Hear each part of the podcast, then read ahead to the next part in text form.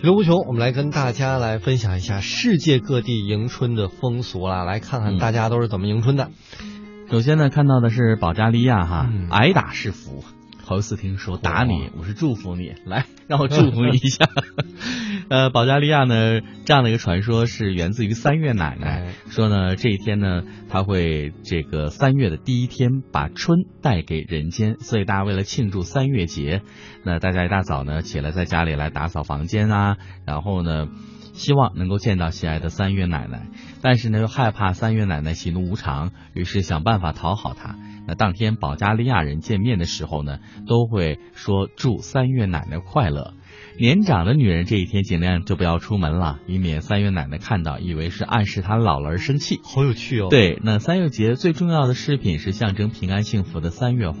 它用红白两色的丝线编成，从绒球、娃娃到动物，造型各异，可以说是年年翻新。说到重点，就是要这个打人哈、棒打。那这个不是真的使劲的去打了，就是意思一下特制的，好像是一个迎小春棒子，对，也是用红白两色的那个羊毛线，然后织成的那种小权杖，然后上面挂了一些像爆米花啊、玉米粒儿啊、干辣椒之类的，呃，然后用金币和面包干儿点缀起来，我感觉这个打完人还能给炸了，可以吃。对，然后呢，这一天很有意思啊，上至祖父祖母，下至朋友邻居，甚至家里的牲畜都要挨打的，啊，即使不相识的人也会微笑着回应，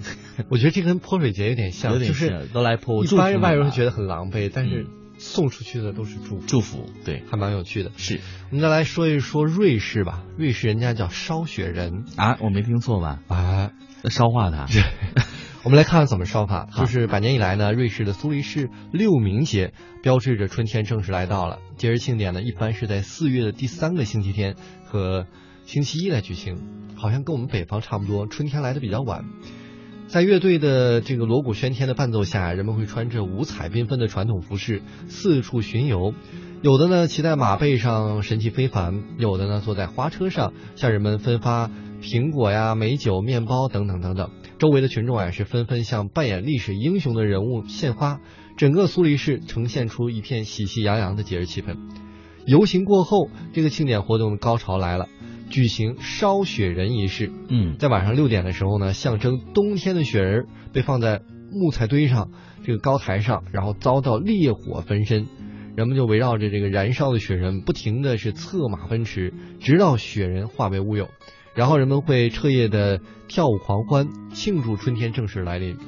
据瑞士民间的传说，雪人呢是食野食肉野兽的化身，所以冬眠过后常在阿尔卑斯山，呃，来寻找吃的商人。后来啊，人们在六明节的时候呢，仿制雪人，然后把它烧掉，保佑村民平安。可能呢，由于时间的关系啊，为了避免雪人呢一烧变融，人们就改用棉花和羊毛来代替真的雪人了了，哦，这样烧起来比较 happy，更过瘾。就可以看到那种熊熊燃烧的感觉。但我为什么觉得这个、啊这个节日好萌哦？好萌烧雪人。其实也是对于美好一年的一个发自内心的祝福啦，哎有有希望大发现人小孩都能健康。就是全球无论到哪里地方，嗯其实节有不一样的庆祝方法，但嗯其实都是想让周围的亲朋好友，包括自己，平平安安过一个新的一年。对，健健康康、顺顺利利。愿望是一样的。对，核心主题都是这样的。